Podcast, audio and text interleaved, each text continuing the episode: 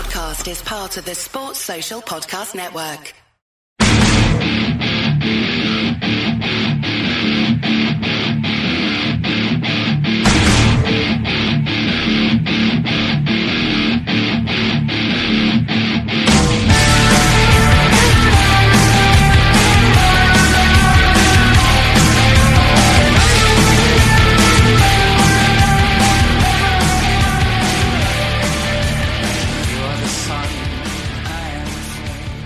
This is the View from the Bridge official podcast of the Belfast Giants for Kingdom of the Giants.com. Today's Tuesday, the 9th of November 2021. My name's Patrick Smith. Um, welcome to the show, guys. Another podcast. Inconsistency reigns supreme as the Giants take mm. half the points from the weekend, but there's a fair bit to discuss on this week's show. We'll be talking about that disaster in Yorkshire, the victory of the clan. We'll be giving you the player of the month result we'll be uh, having a chat and asking your TFA questions to the head coach, Adam Keefe. And we hope to be joined also by the head coach of the Dundee Stars, Omar Pacha. Now, if you're watching on YouTube, you can see that there's just two of us, myself and Mr. McJimsey. How are you? I'm not too bad. Thanks, mate. Uh, good to see you. Unfortunately, uh, first of all, uh, Mr. Kitchen is feeling unwell. We send our best wishes to him this time. Hopefully, uh, get well soon, mate, and hopefully you come back and join us as soon as possible. And also, Mr. Neil is in hiding, or apparently he's on other business at the Crowne Plaza, this or whatever. So I thought, you know, we, we can bring in another lad, and we've got a mate who's, since he left the podcast, has been a bit down on his luck. His career went on a downhill spiral after leaving the view from the bridge, and, you know, the jobs after that just didn't match up to the one he had here recently he uh, he tried he's tried to get himself back into the hockey community, and at the weekend he got himself back onto Giants TV. Please welcome none other than television's Neil the Coach Russell. Evening, gentlemen. How are we doing? Not, hold on. That intro, Paddy. You should you should be better than that, mate. What we heard was this. Good evening, everybody, from the SSE Arena here in Belfast. That's not what we wanted. What we wanted was this. Good evening, hockey fans. We're at the fabulous Odyssey Arena in Belfast. Come on, what's your excuse?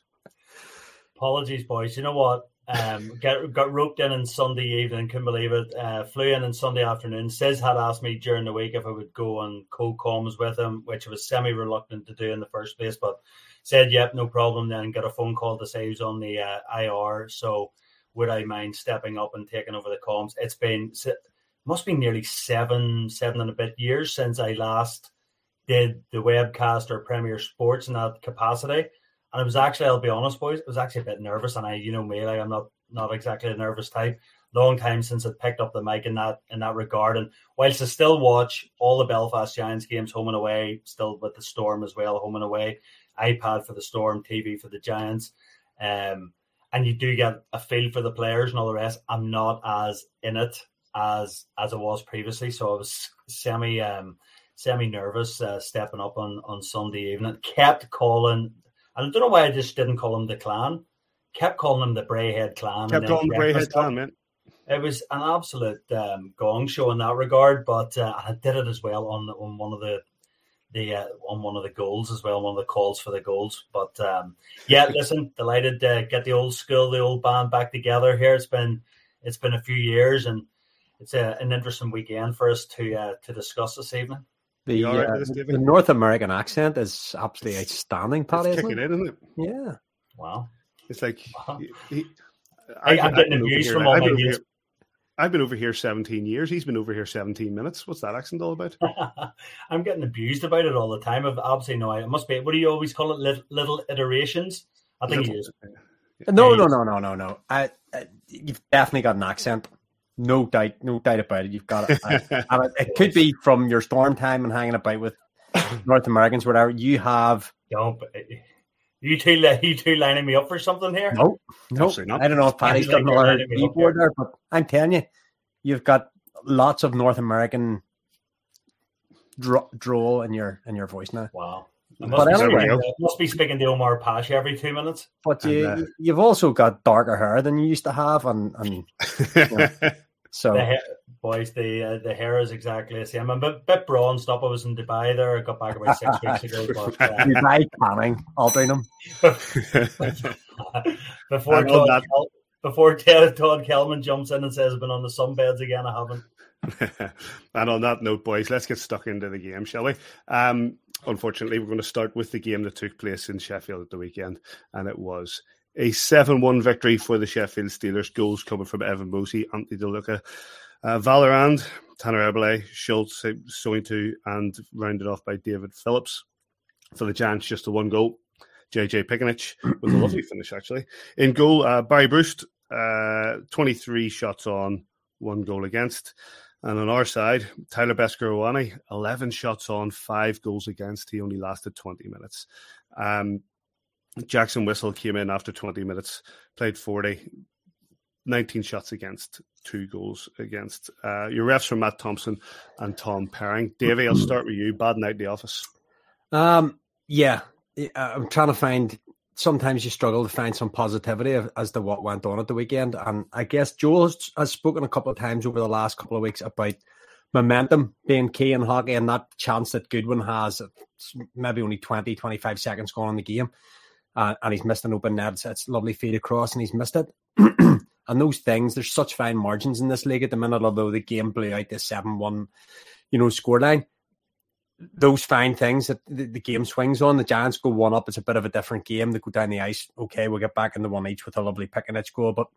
The, the gap that opened up actually five on five across the game in terms of chances created in terms of shots on we lost the game in the first period we couldn't win a face off we couldn't get control of the puck, and our own D zone coverage just wasn't good enough. You know, the, if I go back and I, I look through the stats pack, I, I still kind of predicted goals for the Steelers against predicted goals from the Giants is like 2.8 versus 2.2. So it should have been a closer game. What we gave up in that first period gave us too much of a mountain to climb. And I'm sure Besko will look back at a couple of his of the of the goals that were against him and you know, we, we talk about bus legs for players all over the ice. You know, sometimes a goalie takes a wee bit of time to get warmed up and he didn't get the chance to feel himself into the game. Some quality shots coming in on him early, and, and he got handcuffed on a couple of them, and the Steelers took a lead. And we never really looked like getting back into it too much, bar, you know, we rattled a post here and there. Brust didn't have that much to deal with, but not a good night at the office. I think our uh, we'll go back to the drawing board defensively on that one, and and think we could have done a whole lot of things a lot better. Davey, cool. just to jump, sorry, Paddy, doing my usual jumping in. Apologies, but picking up on something that Davey said there because I think it was symptomatic on Sunday as well. And you're the stats man with with all the face-offs, but the Giants were were didn't appear anyway. Certainly from what Dicko and I saw on Sunday, weren't great in the circle again on the on the draws. And you you called it out there in Sheffield as well. I mean, what what what, what do you put that down to? Because from the games that I've seen so far this season, Jan's been pretty dominant in the circle. We haven't actually. We we oh, we've been okay. we've been we've been fairly a little bit behind the eight ball in circle. Um, actually, on um, Saturday night, Saturday night the, the Steelers game, yeah, it was actually 50-50 across the night. It was twenty five face offs each. But I think our first period 13-6, we did just didn't get control of the puck in the first period at all. Even strength, Giants were slightly better actually in the face off circle. So that's what I that's what I'm saying. That actually five on five, there was two killer power plays against us. Two two penalty kills that we didn't kill, and they've got they've got goals and stretched on out that lead. But in terms of face offs, it's it's where we're losing them on the ice, what times in the game we're losing them, and, and, and what zones, you know, defensive zones, we could have done a wee bit better. But yeah, first period, it was 13 6 the Steelers, and that's a lot of possession. What about on Sunday? Without totally we'll come, we'll come, we'll come on to it because I've oh, just got the so game open at the minute. I'll close it and open the other one. Davey brought it up there, coach. You know, the, the, early chance for David Goodwin, about 20 seconds in on that first shift, it goes to the back post. He's got the gaping cage and he, do, he doesn't hit it, it goes wide. And in these small margins, a, a jump like that could have really altered the game. Uh, I really don't want to sound like Simon Kitchen here, but I was chatting to Thorts um, during the. Uh, thank you. There it is. Uh, I was chatting to Thorts at the end of the first or second period on Sunday, and we're just talking about the game in Sheffield um, from the previous day and he called it out, as did Davey there, and I think we all would have called it out. If that chance goes in early doors, it just all of a sudden silences that big crowd in Sheffield again. It gives us that early momentum on the road. All of a sudden, things like bus legs and or whatever uh, kind of goes out the window instantaneously, and we've got momentum, got them on the back foot in their home barn, etc., etc. Small margins in uh, in sport I just thought overall, I mean, to, to Davey's point, building off that, um, we, we, we just, I mean, that first period, I, I honestly struggle to remember us capitulating like that. And I'm sure there have been, and there will be multiple examples if I really engage my brain on it. Go ahead, David. I, I, I jump in there. Uh, it's, a question says, asked me, we conceded five goals in the first period. And I went back through my stats for the last 10, 12 years, and I couldn't find anything yeah. in the last dozen years where we've conceded five goals, let alone in the first yeah. period interesting. The thing that came into my head whenever I was watching that game, you boys probably remember it. You've been following the team for as long as I have. I think in that very first season, we went into Sheffield, and I think Ferrone ended up fighting Rick Brabant down in the corner towards the end of the game. We got pummeled seven or eight one in Sheffield. Um. And that was the last time that I remember. Kind of, there will be other games where we've been blown out, but we in that first period we completely capitulated. Our defensive zone coverage. Uh, you know, Besco, to Davies' point, will look back on that and have nightmares for sure. But I think the decor should also look back and have nightmares. Um, we just uh, listen. I'm sure we'll go on into a bit more depth, kind of talking more broadly about the team and, and all the rest. The thing, because Paddy and I, you and I were in Manchester, mate, weren't we, a couple of weeks ago? Um, and you know, we, we've all seen seen all of the games. I think I look at this team and on paper, and you win nothing on paper, as Davey always says. But I look at this team on paper, and I'd still I'll, I'll nail my flag to the mast here. I still think the Belfast Giants are one the best team in the league, and two, I think we will win the Elite League. There we go. Or, well, not really an early season prediction, but I just think we're a fantastic team. That said, the one thing that worries me about this team, the one thing, probably the only thing, to be brutally honest, there have been opportunities to show a bit of grit and a bit of character, and that there was a lack of character there in Sheffield again. Paddy, you and I were going apoplectic. We thought that there should have been a there was an opportune moment for a fight in Manchester whenever the chips were down. We needed to gain a bit of momentum. We always talk fighting is uh, kind of dripping away and, and, probably more than dripping, pouring away out of the game in many ways, but it's still a part of the game. And there are opportunities for you to lay big hits. And it's not always in uh, fighting in hockey is not always about winning. It's about turning up. It's about showing up get gaining that kind of momentum again for your team or energizing your team in a barn or sucking the air out of a barn as well. And I, that is the only thing. Uh, that first period performance in in Sheffield was was absolutely horrific. We literally capitulated, uh, and that was a worrying thing. And nobody at, at any stage that kind of two, three, one down thought, you know, we need we need a big energy shift us three boys on our WhatsApp group, we're all sharing, weren't we? The, the your two you two boys followed the the Red Wings. That shift, that the, the third or fourth line. I mean, one of the most unbelievable shifts you'll ever see in hockey. People appreciate fans. All they want to see is their team working hard, blocking shots, putting in hits, anything and everything to kind of win for the team. And that would be the only thing that I've picked out on so far this season. All the skills to pay the bills. Do we have the do we have the character to, to do something different whenever we, we need to? I was being, I've, I don't know, I spoke about it on the podcast for two or three weeks now because I've been watching the, is it All or Nothing? Yeah, that's mm-hmm. what it's called on the on the Maple Leafs. And despite being a Wings fan, it's it's actually a real hockey guys. It's a it's a brilliant it's a brilliant watch. And the first round of the playoffs when Tavares takes the the nasty knee from Corey Perry, completely, completely innocent play. And next face off, Nick Foligno still was, has to go that in. was my captain, and he got interviewed after the game, yep. and he says, "I think it was why did you go?" And he says, "He's a big boy. He knew he had the answer bell. That's my captain on the floor." Yeah, and I, I agree with you. Uh, um, Rupp got himself, you know, drew got through out of the game two plus two plus ten with a couple of minutes to go at seven one. That's James not that's not time. You know what, what you're saying is it three one down maybe when the coaches call it a timeout because we're conceding rapid goals one after the other you know that's the time for someone and you're you're maybe right and the game is changing that's that's one thing but it hasn't changed that much. There's other teams in this league that have that sandpaper that maybe we're relying on Jordan Boucher but you know if you if you you talked about Bush the other night being a bit like a Daryl Lloyd and Daryl Lloyd had his wingman you know at all times and I don't know where where his wingman is at the minute. You know if he does start something um, we're we're maybe not built that, and we maybe built thinking that Rupp was going to be a little more physical than he is. We maybe thought that Reinhart, you know, just I, I know Rein, Reinhart's never been that type of player, but coming into this league, he's six foot whatever, plus two, 215, 220, probably plus gigantic man. You know, these are men mountains. They're giants. We talked about it earlier in the season. The biggest Giants team ever assembled, the fastest Giants team, the youngest Giants team, but it needs that wee bit of. Uh, hundred percent needs hundred percent needs sandpaper. What I want to quickly, to, to, we're going to hear from uh, both coaches on the night in just a second. I just got two points I want to just quickly cover. One, 11 shots, Davy, five goals against on Besco. Is it just one of those nights or is there a cause for concern there? Oh, um, I'm sure if you analyze the video again, there'll be things that, uh, and Ron Shudra was talking about different little uh, telltale signs, and he, he was he was searching for the pocket times. There was tra- one thing the Sheffield Steelers did very very well. They got traffic in front of Besco.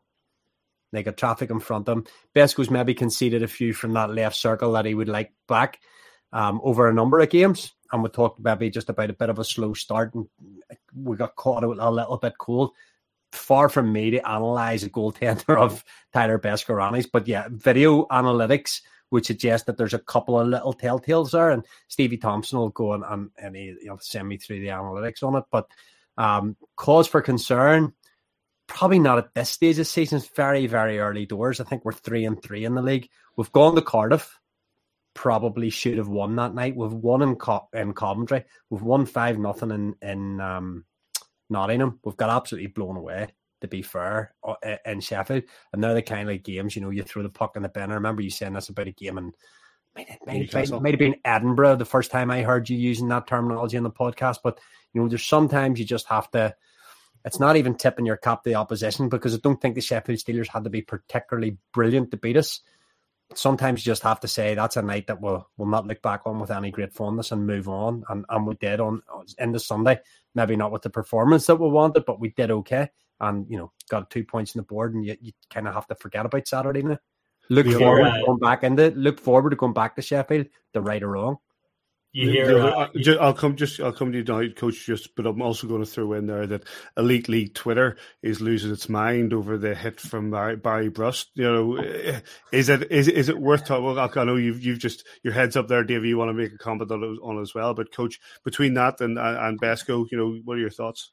Think uh, regarding Besco, uh, I think it's fair to say. Um, yeah, he'll definitely want a few of those goals back on Saturday. Has he started the season in the way in which we saw him in that whatever it was now 1920 season? No, probably not. Probably just slightly below that standard. That said, I mean, right here, right now, would you swap him for anyone else in the league? I have to say, I love CJ Moulton, Coventry. I think he's a superb goaltender. I think Matt Ginn is coming into a really good form. And I think if you were to put Ginn or a Mott into our team, would they do well? Yes, I think they would. But I think if you're hedging your bets over the course of an entire Elite League season, playoffs, etc., for me, you wouldn't even contemplate swapping any of Beskorowany for any of those other goaltenders. I think class is permanent and all the rest. He will he will come good. He's an absolutely top class netminder. We saw it in that 1920 season where he was just out of this world good.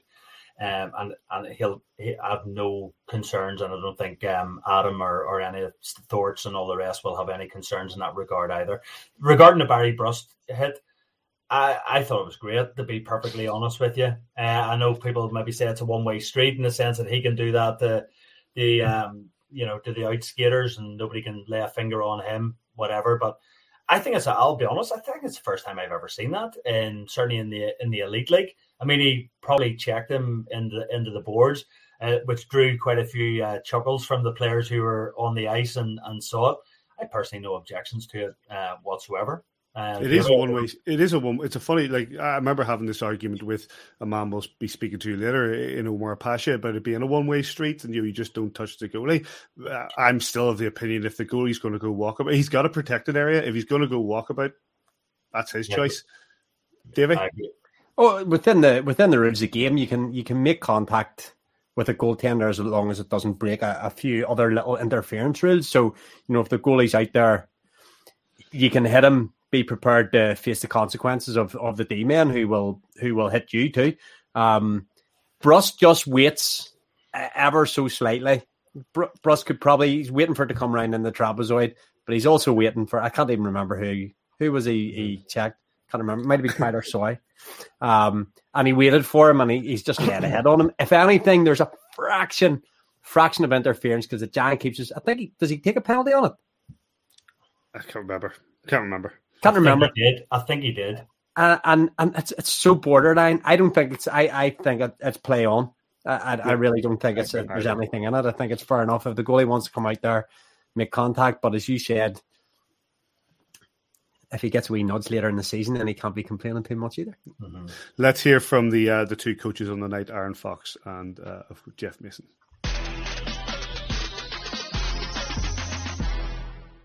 Yeah, that was a fun night. Um, you know, me me as a coach, that was a fun one to watch tonight. I, not what I expected before puck drop tonight, that's for sure. Um, you know, we're running thin bodies, and boys have answered the bell here lately. You know, I, I feel like ever since we had a few guys go down with injury, I, I feel like our game's tightened up. Um, our energy's been there for full 60. You know, guys are dialed in. Tonight we I think we got pucks behind their D. We made them defend. We spread them out, you know, going low to high, getting some traffic in front of Esco there. We got a couple good bounces early and built some confidence. And, you know, anytime you score five in a period, it's a pretty, pretty good start. No, absolutely. I think we had a couple good chances. I think we missed an open net there on the first shift, and uh, then it kind of went south. Uh, you know, tip my hat to, to the Steelers. They they came out, they played hard, they finished on their chances early, and uh, you know, certainly when you go down 5 1 in the first period, it's a real tough hill to climb.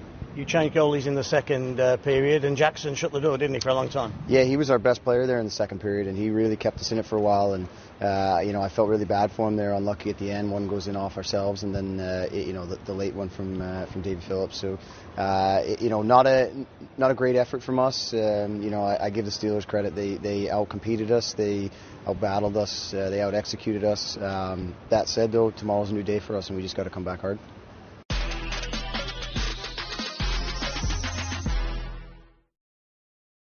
Thanks to the league those. Um, the highlights of the, if you want to watch them, they're 25 minutes long from Steelers TV on YouTube. If you've got 25 minutes to spend and watching the Giants getting tanked in Sheffield, fair play to you. You can go and find them Steelers TV on YouTube. We're going to move on to the game on Sunday. Good evening, everybody, from the SSE Arena here in Belfast. Yep, coach was behind the mic as the Belfast Giants took on the Glasgow Clan. A 3 2 victory for your Belfast Giants. The Giants goal, an early one from from Scott Conway, short-handed.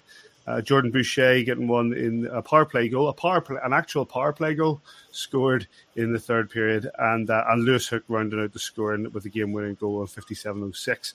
So the Glasgow Clan, Mateo Wa with a short-handed goal in the second period, and Dyson Stevenson leveled things up at 2-2 at 52.26 in the third.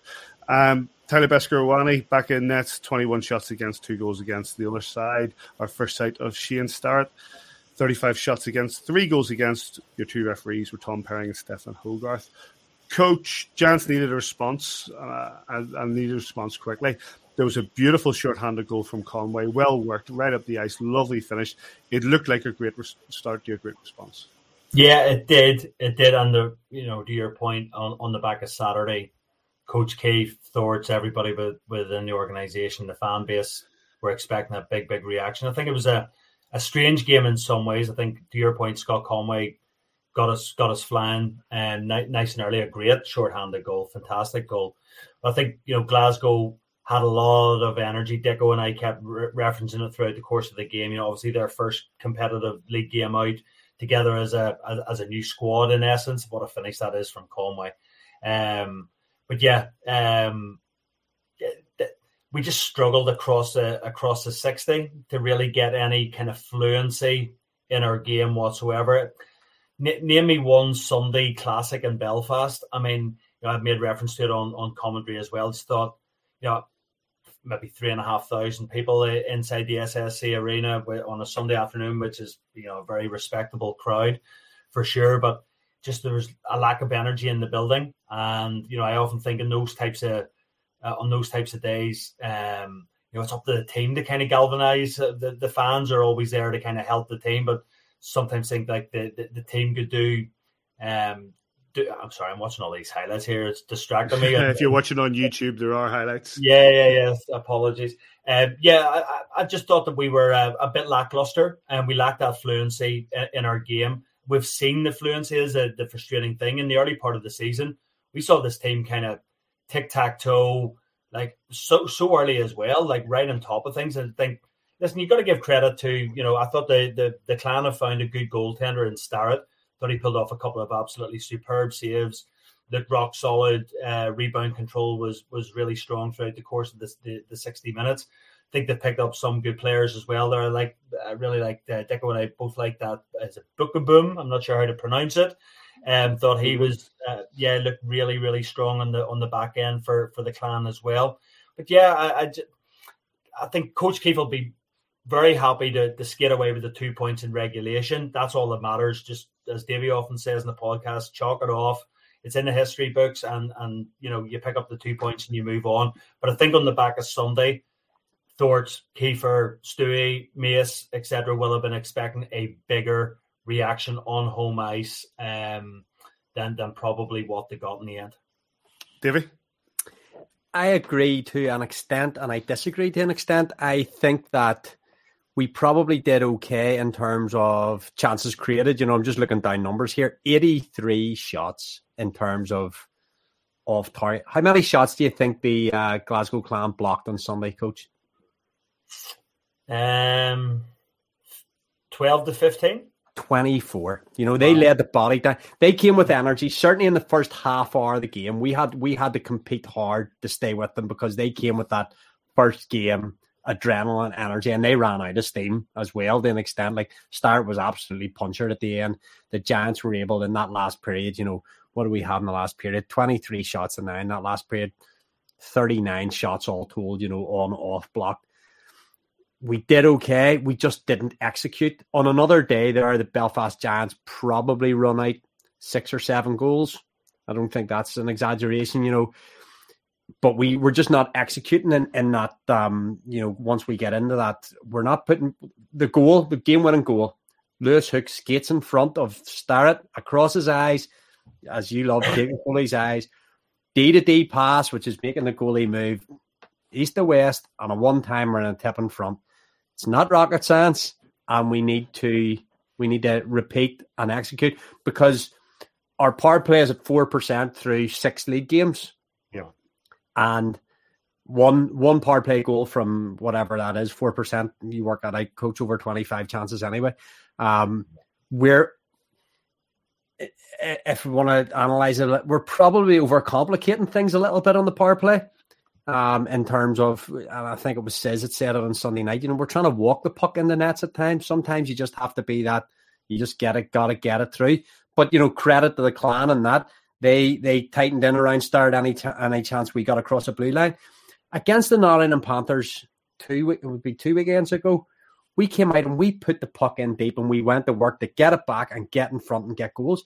And I was surprised whenever we came out against the um, Sheffield Steelers that we didn't. They did they did exactly the same as what we did to the Panthers. They put it in behind us and made us turn.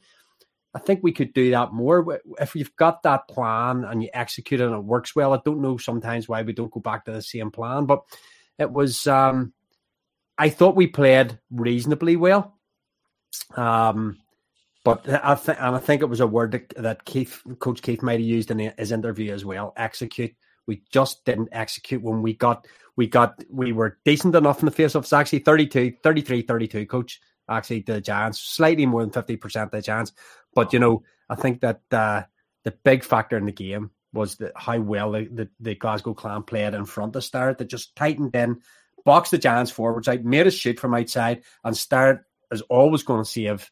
You know, as any of these coaches will, or any of these goalies will, nine plus shots out of ten from the outside. You've got to get inside. You've got to get the goalie to move, and you've got to have someone standing on top of his blue paint. It's the only way to beat these goalies the game itself appeared just to fizzle out a little bit. Obviously, they were trying to get you know, we're trying to get into the game, we're trying to get that sort of that go ahead goal.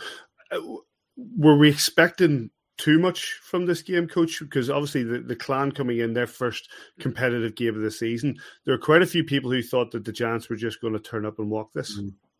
I didn't think the Giants were going to walk it. I think whenever you're up against a team that have their first outing of, of the season, there's a natural energy there and a vibrancy. Guys wanting to impress their own teammates as well as the opposition, and obviously their their own fan base watching in on on webcasts and such like. Um, that said, I'll go back to what I said originally. I think over the course of 60 minutes, Keefe, Coach Keefe will be happy to get away with the two points. But I think, you know, yes, we did create a lot of, you know, opportunities more so than than Glasgow. But again, I just I, just felt that we uh, over the course of the 60 minutes, we could have had a lot more energy. You know, Jeff Mason said the night before they were out battled and outworked in, in Sheffield. We we matched we matched Braehead's or sorry Glasgow's um, work rate and intensity, but we should be better. We should be better. We should be. No, no, sorry, I must have done that a hundred times on webcast on Sunday. I got pissed off at myself. Um, but yeah, I, I think. Sorry, uh, I, I, listen, guys. I, I think overall, the, the, over the course of the sixty minutes, we um, we we we have a lot more in our locker than what we have displayed over the course of this weekend. That is for absolute certainty. Well, that's the point I'm going to bring back to you, Davey, because you look at the uh, you look at the scoring that took place in Sheffield from the Sheffield Steelers, and there were you know nobody, nobody scored more than one goal. If you know what I mean, there was no there was no hat trick, there was no brace. It was it was shots and goals from from from forwards and D. We seem to be getting a lot of goals, such as Boucher from Conway. You know, we're not seeing as much from Murphy. We're not seeing as much from Soy. You know these guys are we still we're still waiting for these guys to come in. Is it why are these guns not firing at the minute? Good question. A little bit of chemistry definitely lacking here at the start of the season. Um, boys have got to i remember years ago um, can't remember who you had on the podcast but you talked about giving guys sort of eight ten games to you know bed themselves in you wouldn't throw anybody under a bus before they've had a, a good few games and we're now at that stage of the season where like when you play for the Belfast Giants, and I'll come back to that um, that um, all or nothing, uh, and um, as Dubas, you call the the yeah, GM, Dubas, Kyle Dubas had, had Mitch Marner in. he was going, you know, you're playing for the Toronto Maple Leafs. You're one of the top players in this league. You will come under criticism if you're not performing. And the Belfast Giants are, for us anyway, the biggest team in the league. They're always going to be one of those top top teams in the league. And these players that we have assembled are in the top echelons of the best players in this league. So when they're not scoring goals, when they were brought in to score, you look at the somebody you mentioned there, Tyler Soy. You go back through his resume; it's been goals galore as well. You know, okay, a, a young a young pro all the same. Probably expected goals. Darcy Murphy, we expected perhaps a slow start because that's traditionally what he's had. But you know, we're ten games in now. He's coming off a bit of an injury. These goals, these guys will come under criticism because of their CVs, what they've done in the past, and what we know their present abilities should be. So it's it's it's hard to do not be critical whenever we're not we're we're getting that scoring from the good ones, the Piccinichs, Conway, obviously, but the depth of scoring just isn't really there at the minute. Are we getting enough looks and not executing? And there, there's another question. You know, we, we over podcasts, I remember this over over a number of years. We're a team that had nearly 90 shots on goal, off goal, block shots on Sunday. You've got to execute that into more than a scrappy 3 2 win with a couple of minutes on the clock. So, what what's happening? These guys are executing that on a Wednesday morning at the Ice Bowl or a Thursday morning at the Odyssey, wherever they're training. So, when it comes to game time, why are we just that little bit shy? Because through the through the eight games of the Challenge Cup, eight I think what about forty goals, five goals a game in the Challenge Cup, and when we come to league action, take the Coventry or the Nottingham Panthers game out of it, we're very shy on the goal front. So it'll be something Kiefer and Stewie and Mason Besco will be putting their hair out about it. But somebody needs a kickstart. We we jumbled lines up at the weekend to try and get a few players going. Didn't didn't happen. Paddy, it's not a question I can answer. Why why is there no goals? Maybe Coach can. Just really, really quick. I was thinking about this today, actually, about um, because looking at Darcy Murphy's stats and all the rest, and he's obviously another one like say Besco, and that 1920 season was was, was stellar. Uh, or was it 1819 or 1920? I've, 19 Stellar's getting there. 1920, okay. I mean, he was absolutely um, superb. I kind of, I'll give you a, I was thinking about it and I'm thinking about like from a football comparative side of things. Kevin De Bruyne, let's use Kevin De Bruyne as an example. One off, if not the best player in the world, right up there with Mo Salah at the minute. Kevin De Bruyne actually hasn't started this season very well for Man City. Hasn't played that well, but Man City are still winning games and winning games, and they're sat second in the league at the minute or whatever. But I actually think it's not a bad thing because if City are winning games and De Bruyne is not playing well, and he is one of, if not the best player in the world, he will class is permanent, and he will come into a league of his own at some stage. Ultimately, as Davy would often say, when the trophies are getting handed out, the best players come to the party, and I have no doubt at some stage in the in the near future or across this season, to your point as well, Paddy, around like it seems to be like Piccinich one, Conway one, Boucher one, etc., etc there will be games when we go into Cardiff and Darcy Murphy will slap bang a hat trick in. Uh, we'll go into Sheffield again and try and you know overcome what we what we faced on, on Saturday. Darcy Murphy will score a hat trick. Tyler Soy will get a hat trick, and these guys will come to the park. Okay, Darcy Murphy's more of a um, kind of uh, longer history as a professional, all the rest, and say Tyler Soy, but Darcy Murphy has got extreme quality. We've seen it in this league, and he will again like Beskorowany had maybe had a bit of a, a, a tough weekend or certainly tough Saturday, maybe a couple of games where he might have wanted a few goals back.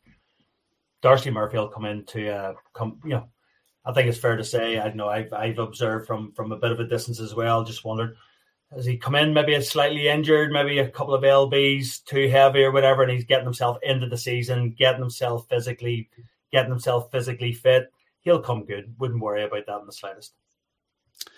We're going to move it on. Um, we've got Adam Keefe waiting in the wings before that. Belfast Giants TV for your highlights, of course, and uh, with Mr. Russell and uh, Mr. Dixon on commentary. Before we get to uh, our chat with Adam Keefe, we'll just have a quick chat about the uh, the Player of the Month sponsored by Fonacab. We give you four options: Lewis Hook, Scott Conway, Jordan Boucher, and Tyler Beskorowany.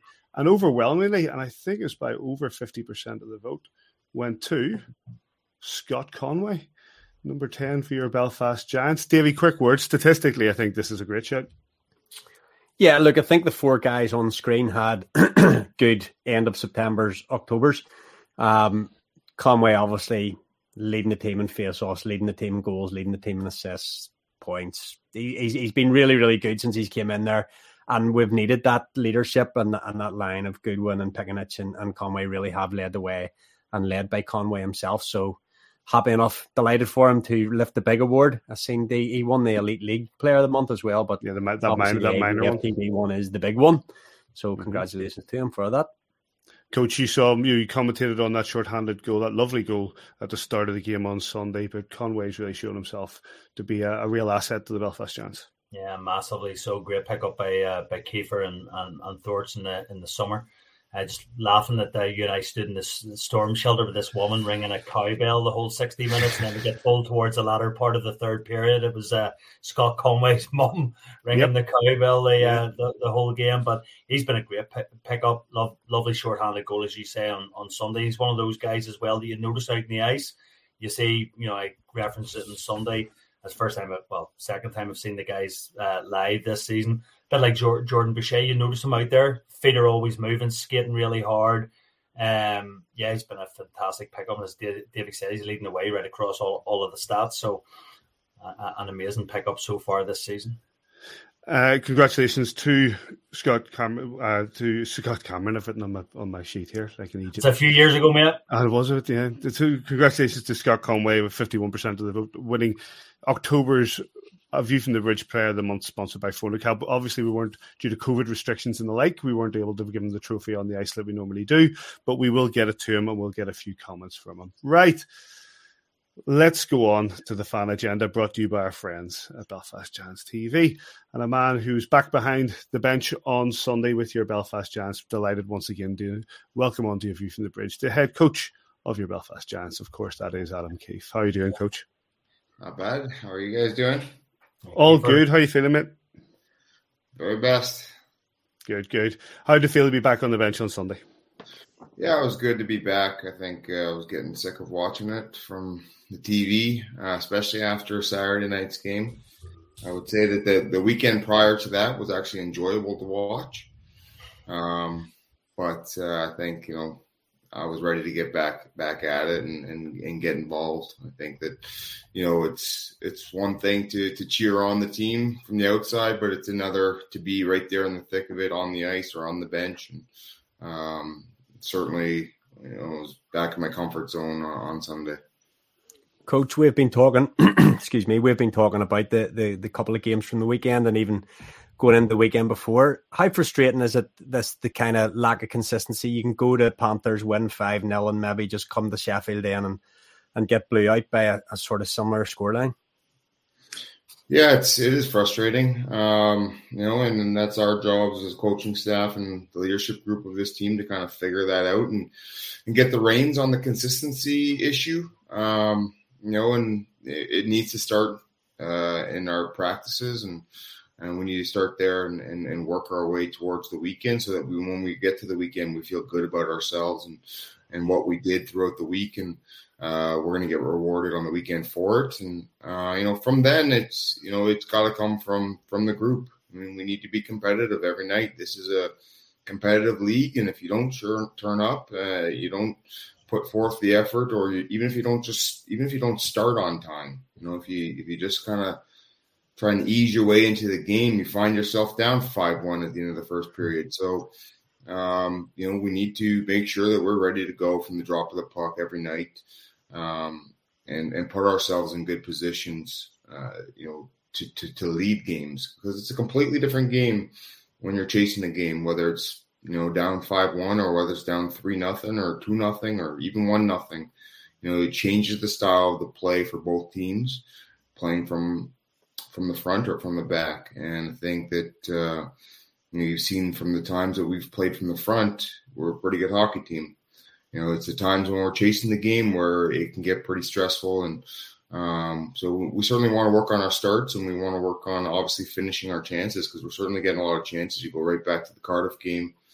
Um, first period, I felt we had an abundance of chances, scoring chances, you know, to get ahead in that game. And uh, they they get one at the end of the period, probably against the run of play. And now we're chasing the game for the rest of the game you talked about it there in your post match interview, and we, we we spoke about it about five minutes ago there about executing. And you'll have seen the numbers yourself over the last number of weeks. And we are creating plenty of great A chances. We're creating plenty of opportunities. The clan obviously laid down in front of a lot of shots on the weekend. But how do you work on that execution? We are creating, but we're just not finishing.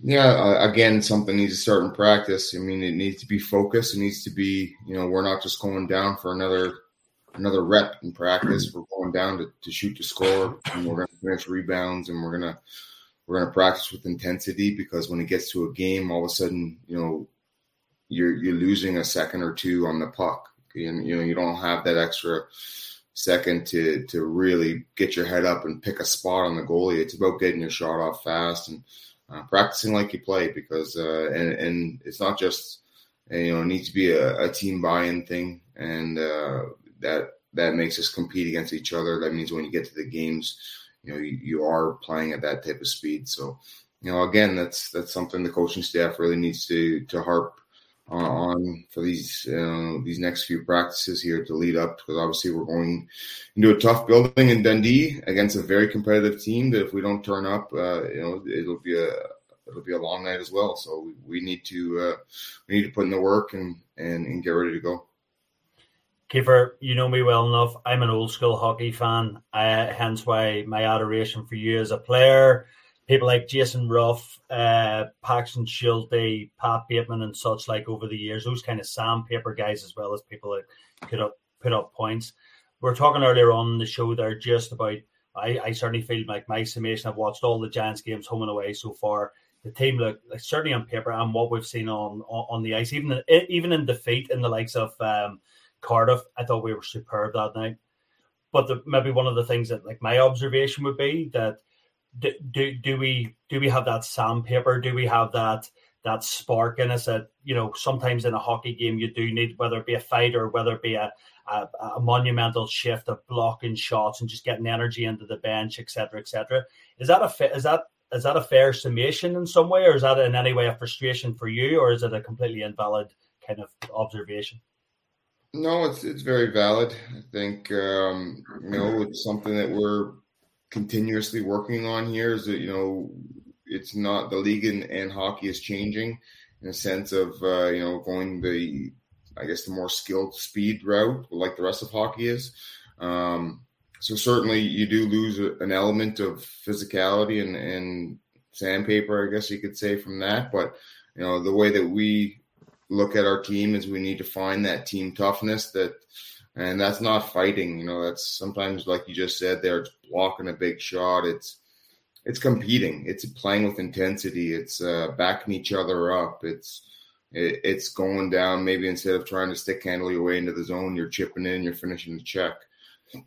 Those are the little things that change a game and change the momentum and change uh, you know you can you can feel it from behind the bench. I, I think even more so than when you're on the bench as a player. Um, that's one of the main things I noticed as a coach is you can feel the momentum shift in the game a little bit more as a coach. And I'm sure it's the same for the fan base. You can start to feel, you know, when the pressure's coming on your team. Whereas as a as a player, sometimes you're you're really wrapped up in your own play, and you know making sure you're you're recovering on the bench to get ready for your next shift. You're not really paying attention to maybe some of the things that are happening for the few minutes before you get on the ice. So, you know, we are looking for uh, you know that that team buy-in where we, want a team that's when we feel the momentum is shifting that uh, we find a way to turn it around quickly because um, you can really feel it happening and and you know we need to nip it in the butt right away otherwise obviously you do get into a situation where you know you could go down one maybe two quick ones and then all of a sudden now you're really chasing that game. So it really is about that that team toughness that team intensity level that, that we need to to raise obviously and uh, especially in those tight games where we find ourselves from uh, chasing the game. You, need to get back into that game and and uh, that is exactly what we're speaking about is that intensity level needs to rise. You know we need to we need to uh, do something to change the course of the game, and, and you know whatever uh, that. I guess whatever that may be, whether like you said, it's a you know a hit, a fight, a block shot, a, a good shift, a good momentum shift, ozone possession, anything like that uh, can really change the game around as the nature of this section, Coach, we've got a few questions coming from the guys on Twitter, some of the fan questions. Um, Johnny Baxter, on the back of what you said, actually, Johnny Baxter asking, has there ever been a time this season when you thought, if I was on the ice?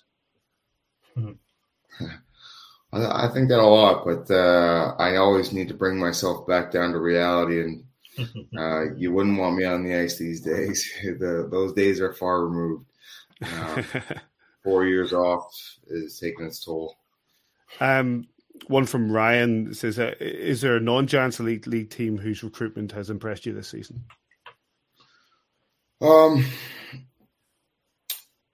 I wouldn't say like recruitment has impressed me. I mean, I think I think it's a very competitive league. Um, you know, from top to bottom, I think obviously uh, you know, we, we've obviously played Dundee a lot, and you know, very competitive team. Play really hard. Every game's going to be physical, going to be competitive. Um, you know, obviously, you know the, the the teams that we've just seen there. Obviously, Sheffield has uh, has put together another team that has a lot of firepower. So you know, it's about shutting that team down and and, and playing solid defensively, and and then obviously taking our chances when we get them. So um, you know, I can only speak for some of the teams that we have played. Obviously, there's a few that we haven't played yet. Um, so, but uh, like I said, no, nobody overly uh, impresses me with the with the recruitment. I just think that it's a, a solid across the board this league, and uh, and I think that you can see that from the results so far. And I think that that's going to be exciting for the fan base, and uh, obviously we need to do our part to be there in the mix. Let's bring it back to this weekend, Coach. Obviously, just the one game with the Clan game dropping out. Um, we've had a good few looks at, at Dundee already this season. Is there anything in particular you need to be looking at for this weekend coming? Well, I think we're going to take a look at our own game first and foremost. I think that's that's the biggest thing right now. I think uh, you know we we've gotten away from some of the things that we stressed at the start of the year, and um, we need to get back to doing those things you know things that we, we felt was making us a real competitive team and really uh, a possession team that was controlling the majority of the game. I think we've gotten away from that maybe since we had a few injuries. Um, I think when you get the injuries, all of a sudden sometimes things sometimes things change just because you're, you're almost in survival mode when you're down. Uh, you know, I think we were down four four bodies at one point. So um, you know you're playing hard, but you're also playing fatigued. Whereas right now, you know, we're at full strength. There's there's no excuses out there. You know, we need to be playing at, a, at an extremely high pace and, and and bringing the pace to the hockey game, not not not trying to match the pace of the other team. We we want to be bringing the pace to the teams. Kiefer, I have to ask you. I watched it whenever it first went live, the Amazon Prime documentary with your brother and obviously the Toronto Maple Leafs. Um, watched it all in in one day. Thought it was absolutely superb. Love those fly on the wall documentaries. Obviously, had a keener look at it, not just because Kyle Dubas is a Man City fan, but also because of because of Sheldon. Um, what was your what was your take on that? He obviously I listened to the TSN Overdrive podcast every day, and Sheldon was on with Jeff O'Neill, Jimmy Noodles McLean, and Bryan Hayes, and they were all taking the, the mick out of him for his for his language throughout the throughout the course of the uh, the documentary. But they also kind of said that they were somewhat surprised at how tough he was with the players as well, and you know he was very forthright and very clear in his communication as to his expectations. Do you you obviously continue to speak with him, but like, what did you learn anything more out of that documentary that you maybe didn't think that that's my brother, or you were surprised in some way, or do you continue to uh, to kind of pick you know diff- various different tactics, etc., etc., off off Sheldon? I think if you had asked me that question um, a long time ago, but when he really first started coaching, I probably would have said no. I, I wasn't aware that um, he can be that intense. Uh, but you know, I have obviously watched him coach from from juniors on, so uh, I'm well aware of how intense he can be. You know, that's just his passion. You know, he's a passionate uh, coach. He was a passionate player, so I, you shouldn't really be that surprised. You know, he was obviously a, a player that put up a lot of points, but you know, if you really watch this game, he was a guy that, that left everything on the ice and played physical, fought when he had to, hit what hit everything in sight you know, he was a guy that, that played with, with passion. So makes, uh, oh, it makes full sense that he's a passionate coach. And, and that's really where I think he finds his success is, is the passion that he brings to the team. You know, it's contagious. And, um, you know, so, uh, you know, obviously uh, I'm not, uh, too surprised that, uh, when I was watching that, that some of the reactions, obviously, you know, uh, some of the swearing and stuff like that, you know, it is a TV show, and they're going to pick the, the moments that are are highly dramatized. So um, I think we got to see those parts of the season, and we didn't really get to see the ones where maybe it was a little bit more mellow. The uh, which actually just one question from Alan Brett on Twitter. On that note, is uh, who swears more, you or your brother in well, the dressing room? If you, if you went by the documentary, you'd have to say him, but. Uh, I, you know, I, am trying to work on it. I'm sure he is as well. But so like I said, when, when, you get in the heat of the moment, sometimes that passion takes over, and you're not too worried about uh, the odd f bomb here or there.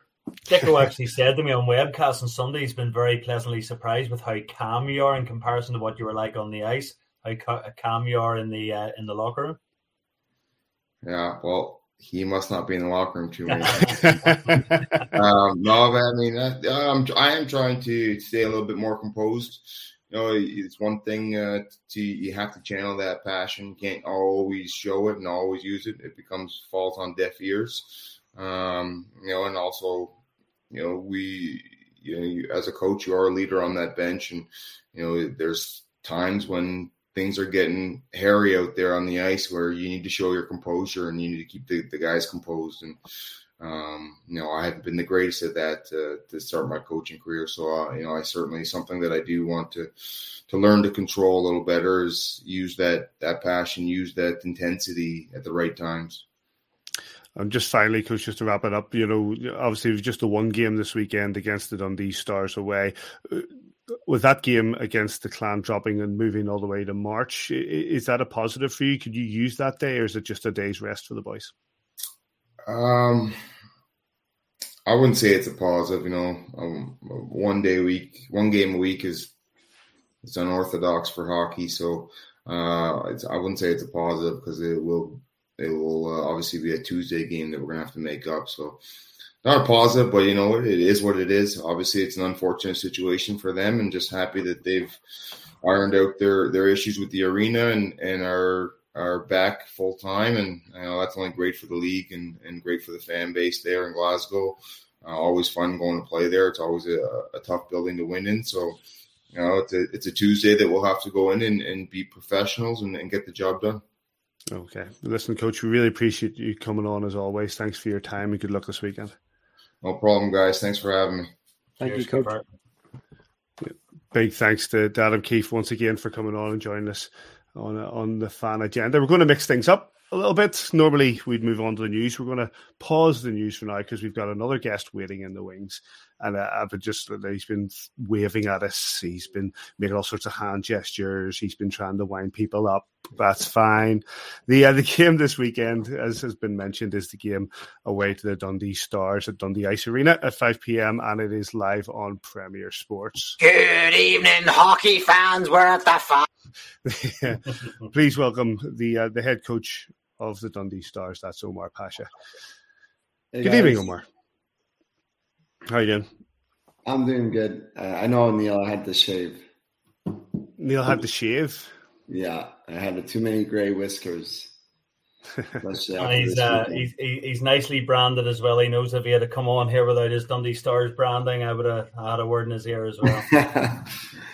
it's a big the, TV uh, game, so we got to get all the Belfast fans to watch it. Uh, Pash, you know, it's been a tough weekend for you. You, you the overtime loss in Nottingham and then a difficult game in Coventry. You're looking to bounce back this weekend. What were your thoughts on, on how you played last weekend? Yeah, it was a weird weekend. I mean, um, yeah, we, we, we played a solid road game against Nottingham. I thought, you know, it was uh, it was a good start by us. We were able to get the lead, and and you know what, maybe on a different night, you know, uh, it's two points goes to us. But I, I like the way overall we played that game. Um, you know, we seem to uh, play Nottingham twice now. It's been two really tight games. Unfortunately, went on the other side, and on um, Sunday was a yeah disappointing night for our guys. Uh, you know, I you know as a group, I think we all expected a bit better, but I think it's the nature of of the game right now. There's a lot of inconsistency everywhere, and our team is is is challenging with that right now. We're we're trying to bring that consistency every day. Um, you know, it's unfortunate. You know, like every team, we're dealing with a lot of um, you know personnel, the you know injuries and whatnot. But you know, um, this league all has them, so we're hoping to bounce back big this weekend, and uh, it's a big uh, big test for our guys. Pash, we had uh, Adam Keefe on just before you there, and we were talking about inconsistencies within the Belfast Giants' own game, and you, have talked about it yourself, yourself, your own team, and all the teams around the league seem to be, you know, one team. We went and beat Panthers five 0 and I think they've gone and, and, and, beat Cardiff the nil the following night. There just seems to be no real rhyme or reason. Are you frustrated with that, or is that something you just got to work on every single day in practice?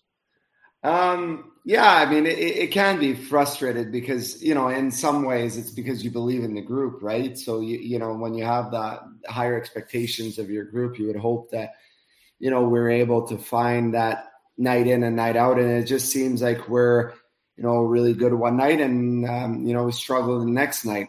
Um, you know, unfortunately now we've had a lot of road games and we're dealing with, you know, a lot of changes in the lineup week by week, but the overall group. It's it's it's finding our our way a bit at the on the road because similar to Belfast, I had a look before I came on. Uh, you know, they played a lot of away games as well, and and you can see um, the away form everywhere.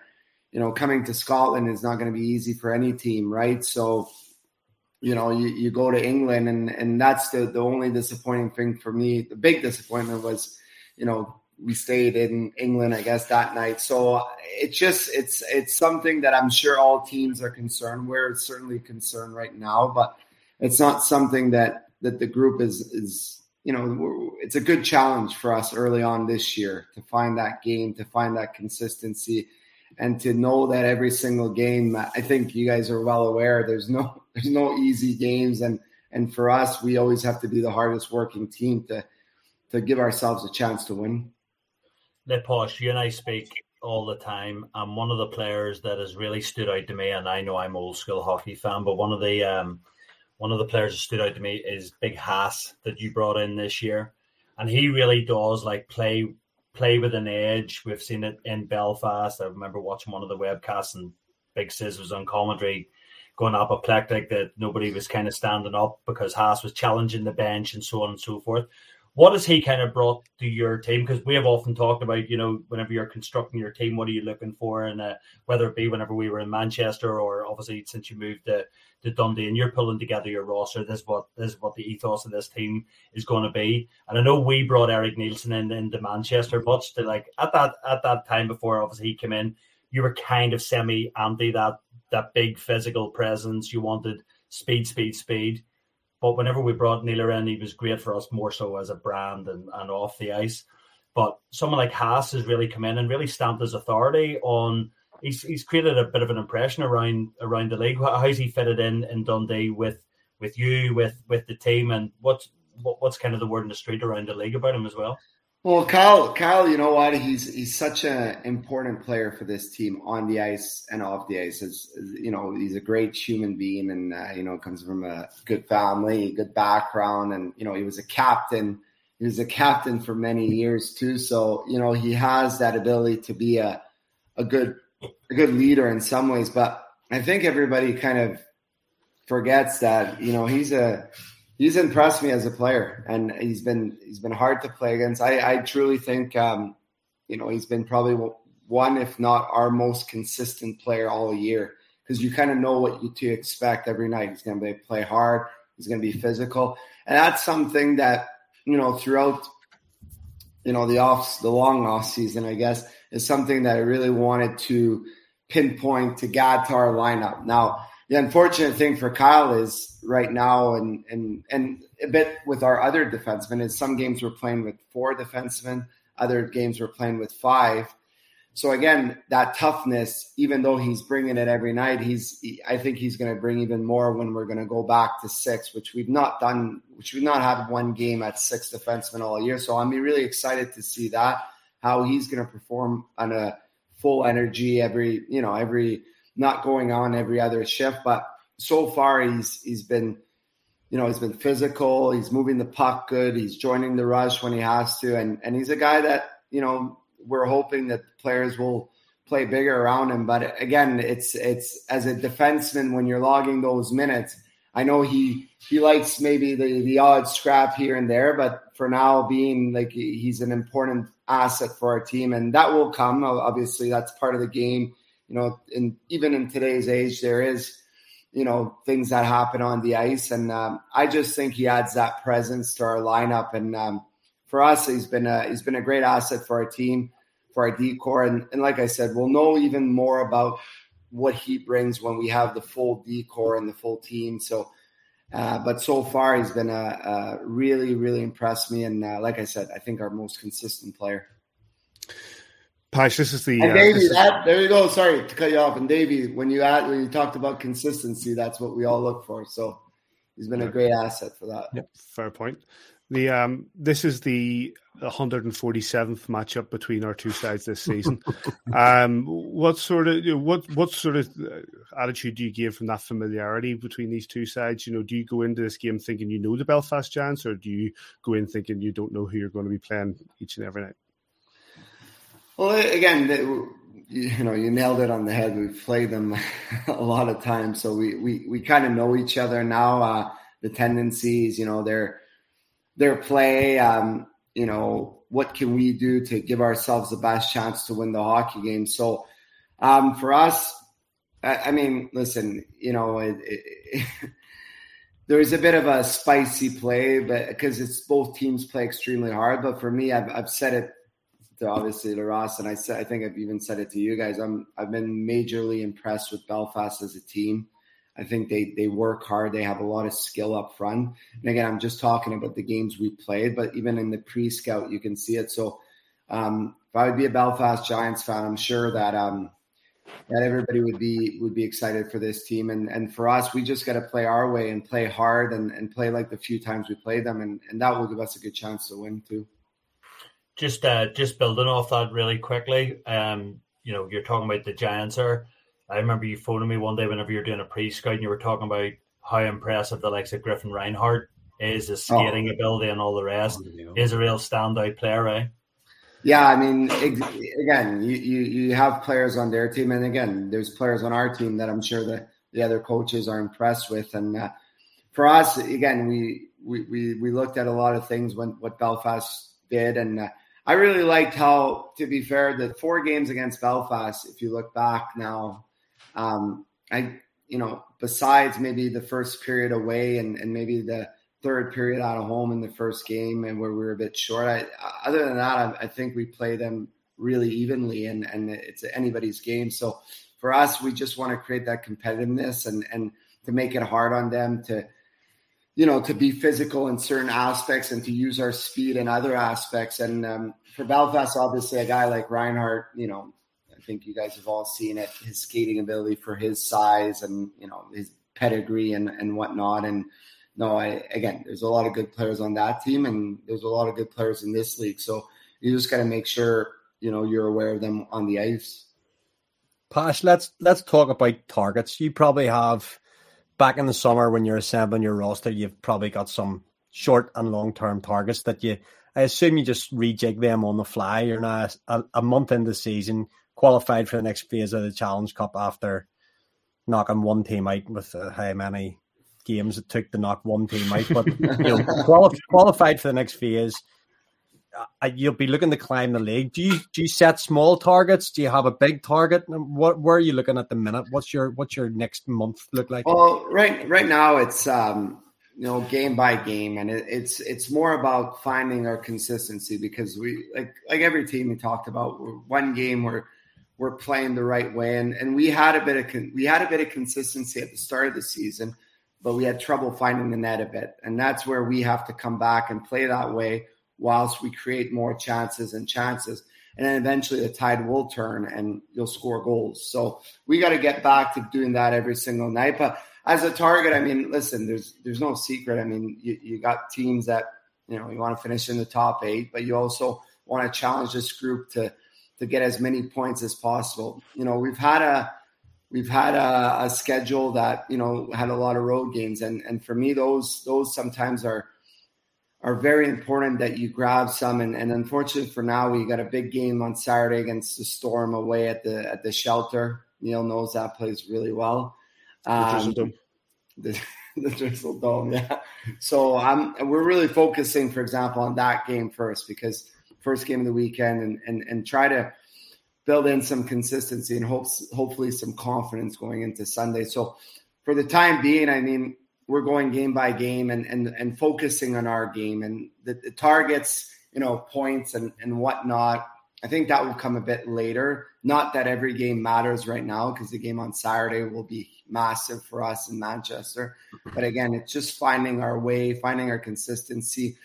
And again, to be fair, it's it's um now it's hopefully we can try to stay healthy as healthy as possible because you know when you're playing that this short and and every team will say it. Kiefer just said I think a few minutes ago he was missing four players at one point, so you, it's hard to almost put a full judgment on the team. So I'm really looking forward this weekend. We're most likely going to get one player back that was out for a while, so hopefully we'll see a bit more of our D corps there, how they adjust to playing six.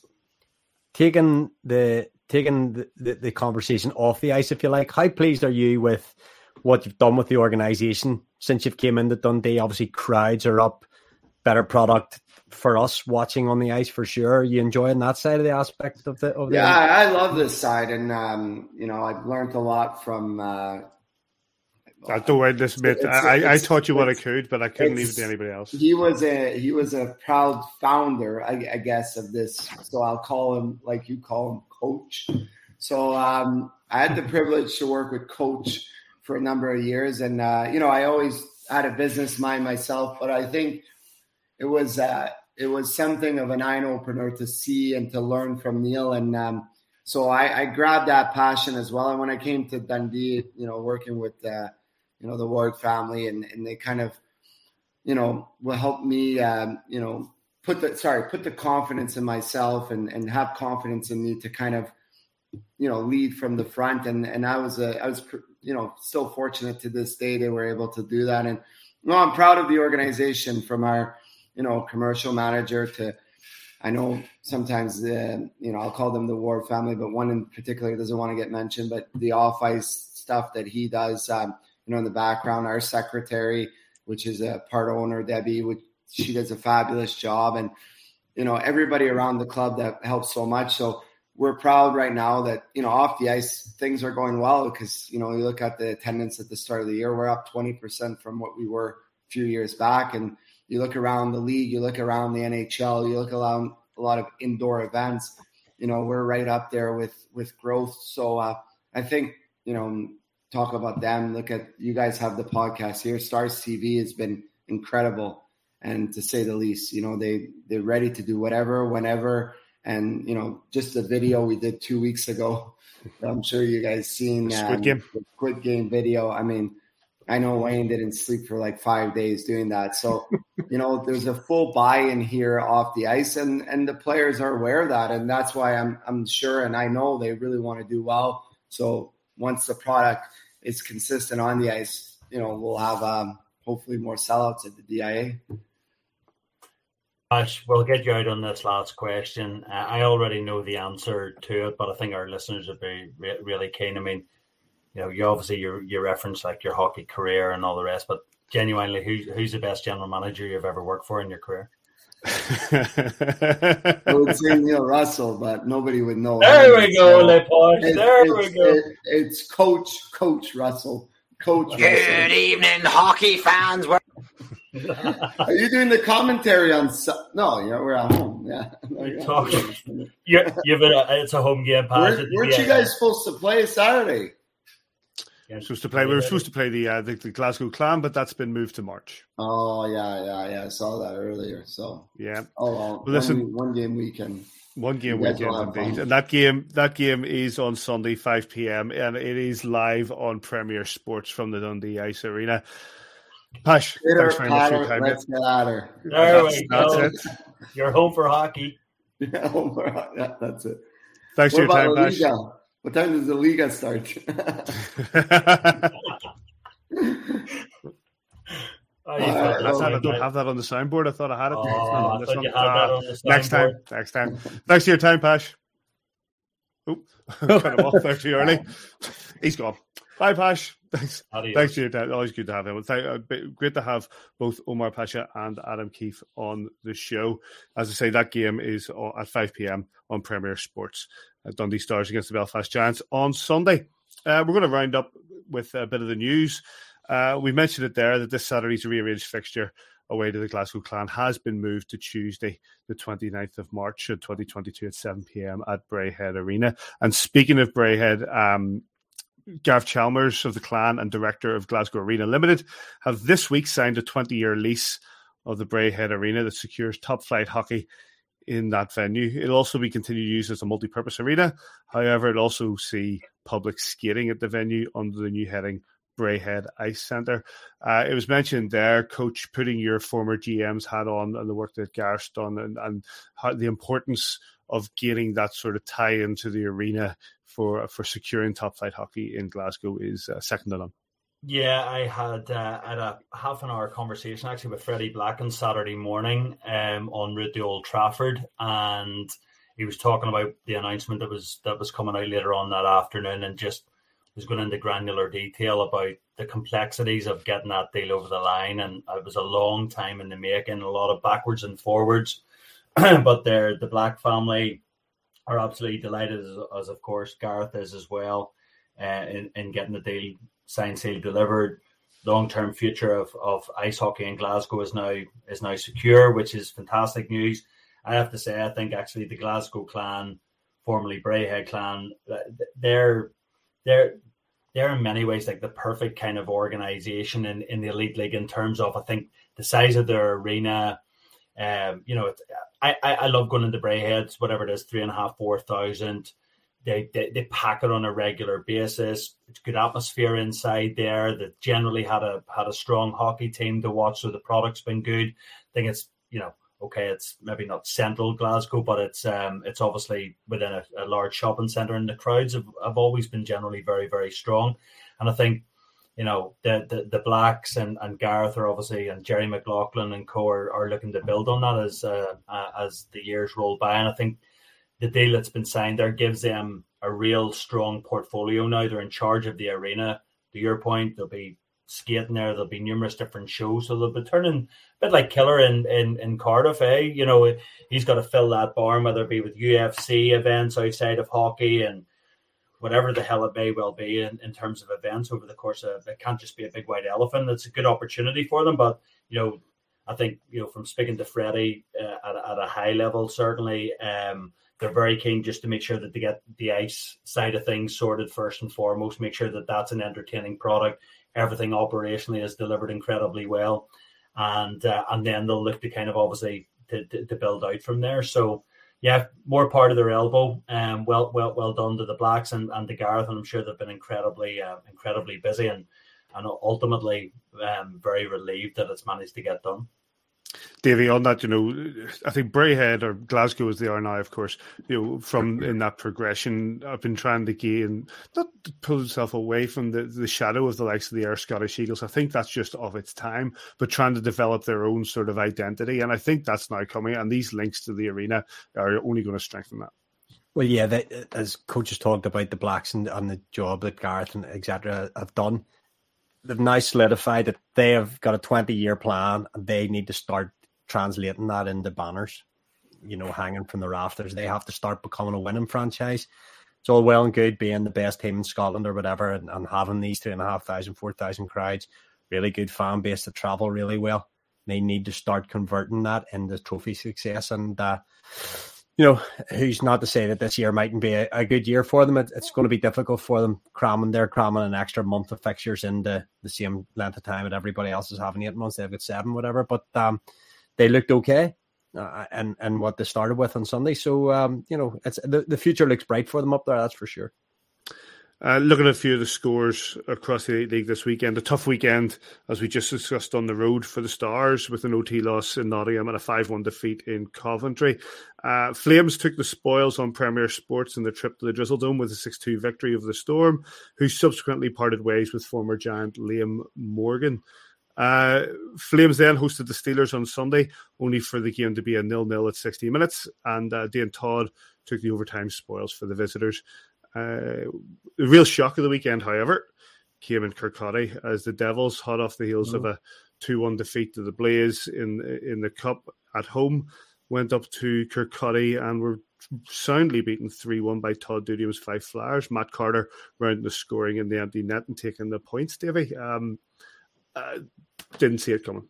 We've talked the Adam Keefe, the past, coaches spoke about, I've spoken about, you spoke about it the consistency in this league at this stage of the early season is all over the place. One team can go and rinse a team one night and get beat themselves handsomely, as we talked about, going and hammering the Panthers, and then they go in the next. Not all trouble in paradise there. You know, I've seen a lot on Twitter. What a few fans throwing their season tickets back into the into the Cardiff Bay. Always happens. I love to see I love to see it.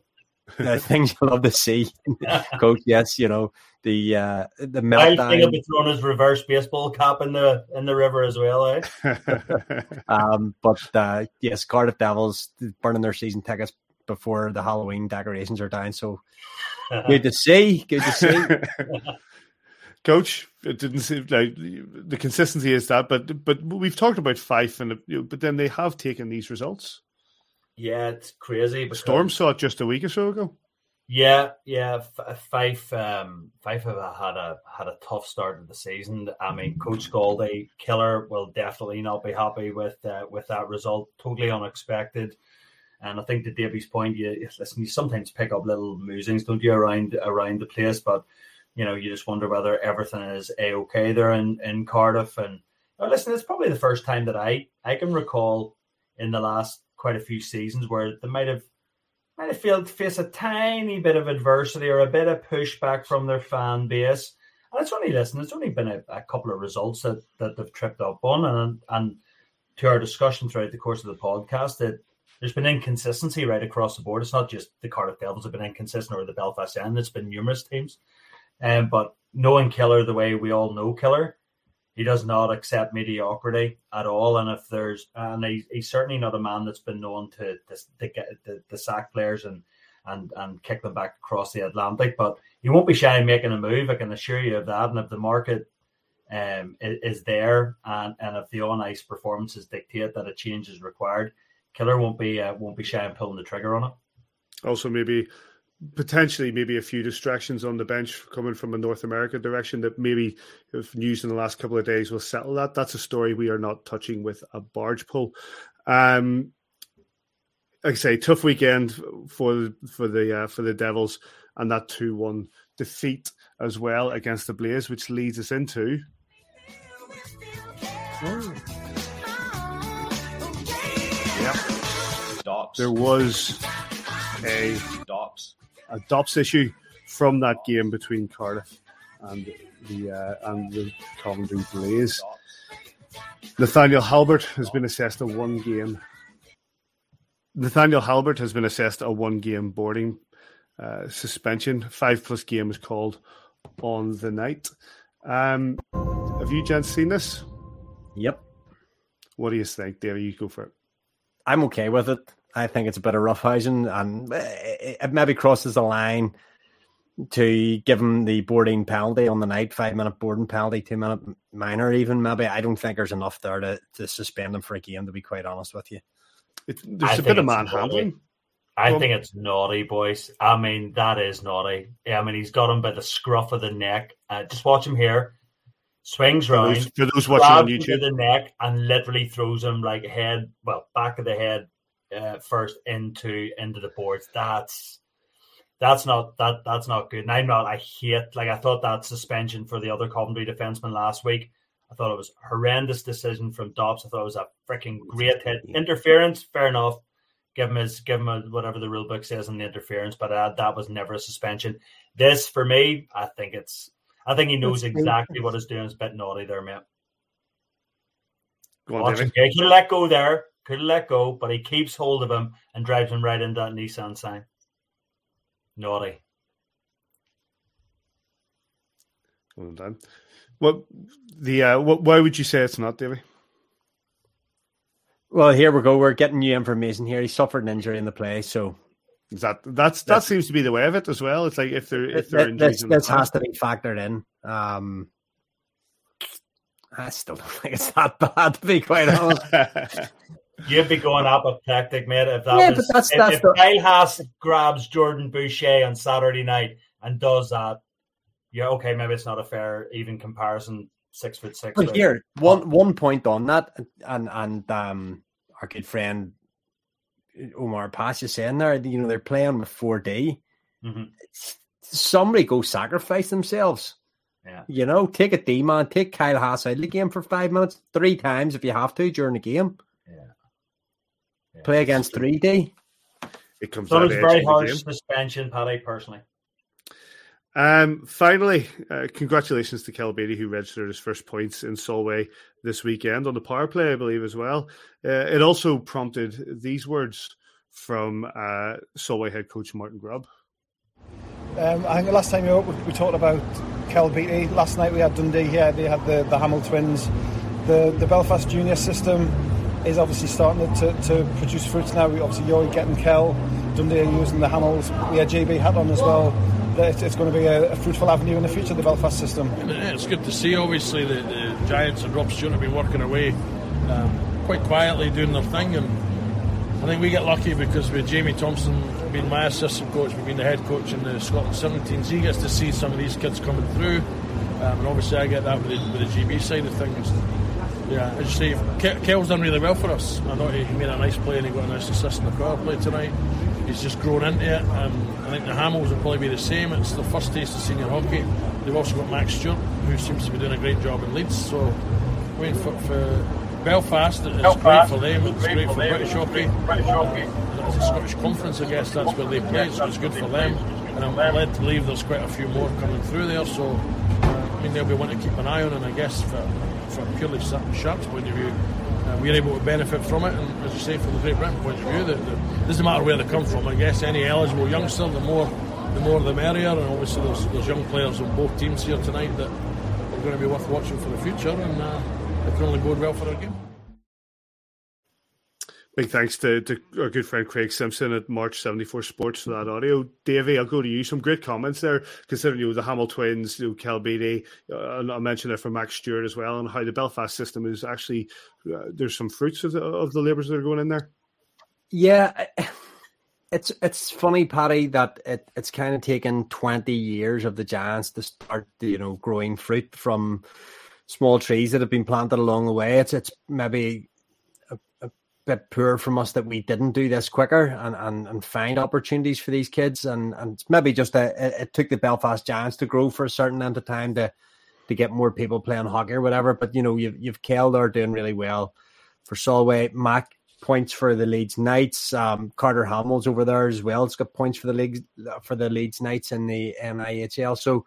You know, I was looking through elite prospects earlier on there, and Max Stewart, 17 years old, 75 kilos and Carter Hamill 17, 56 kilos, you know, tiny, tiny boy, still to grow into it and, and doing really, really well already. So as he starts to fill out, look, he's going to be a guy that I can see in a Belfast Giants uniform as well um, in, in the years to come. So absolutely fantastic for them. They, these guys are literally living their dream.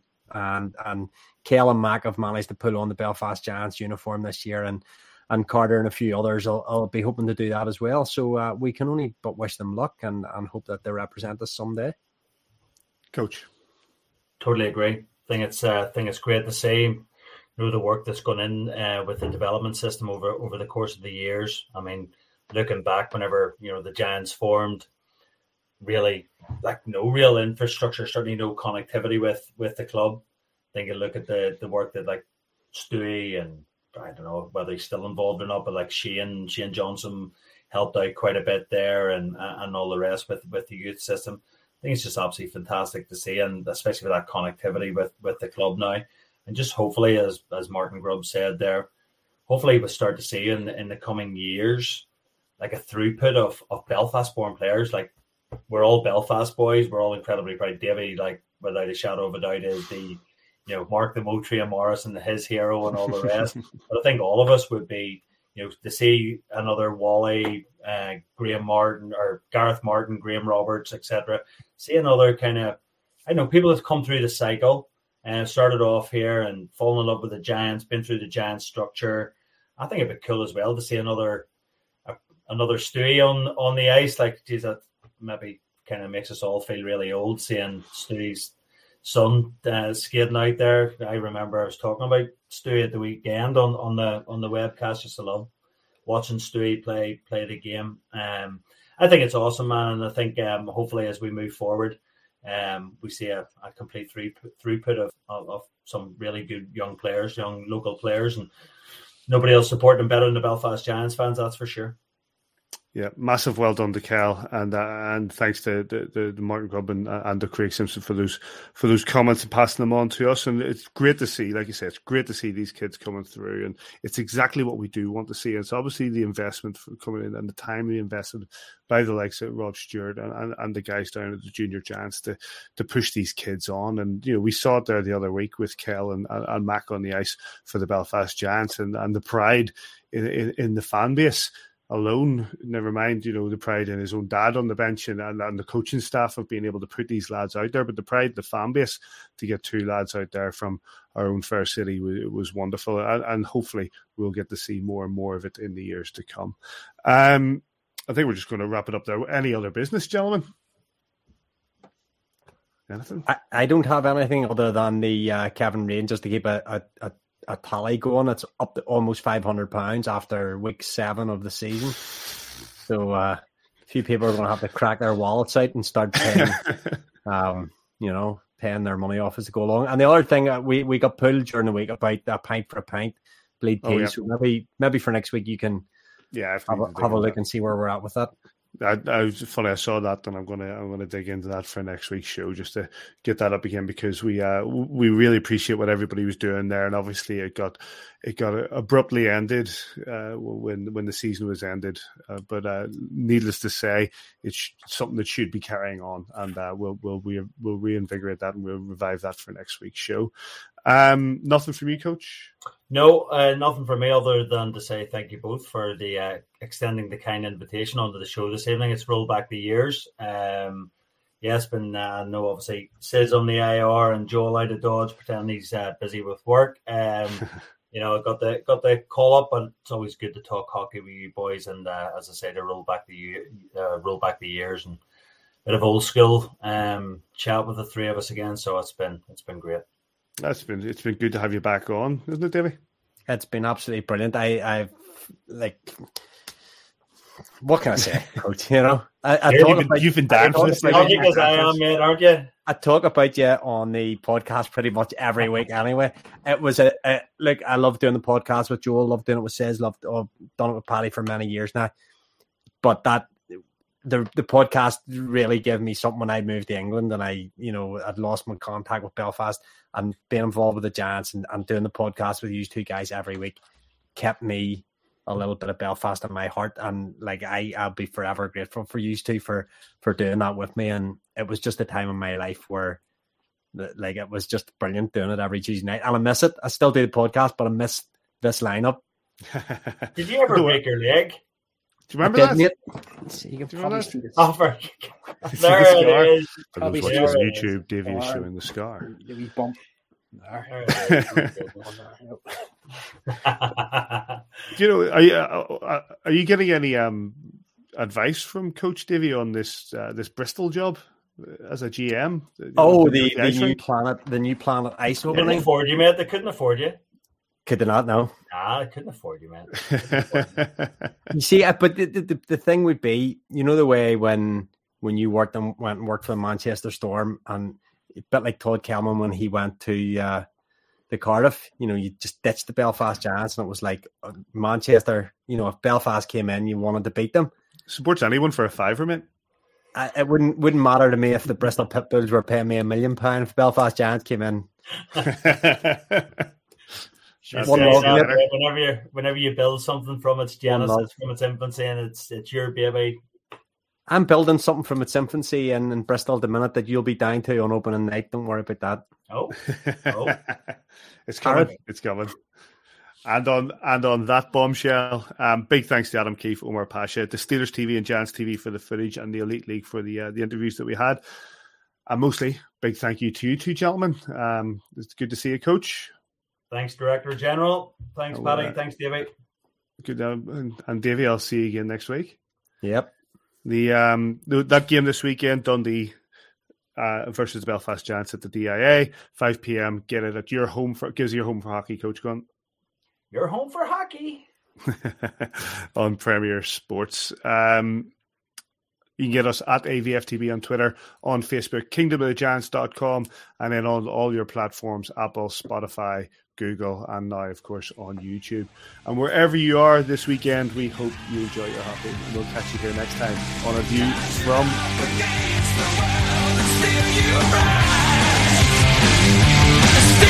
from.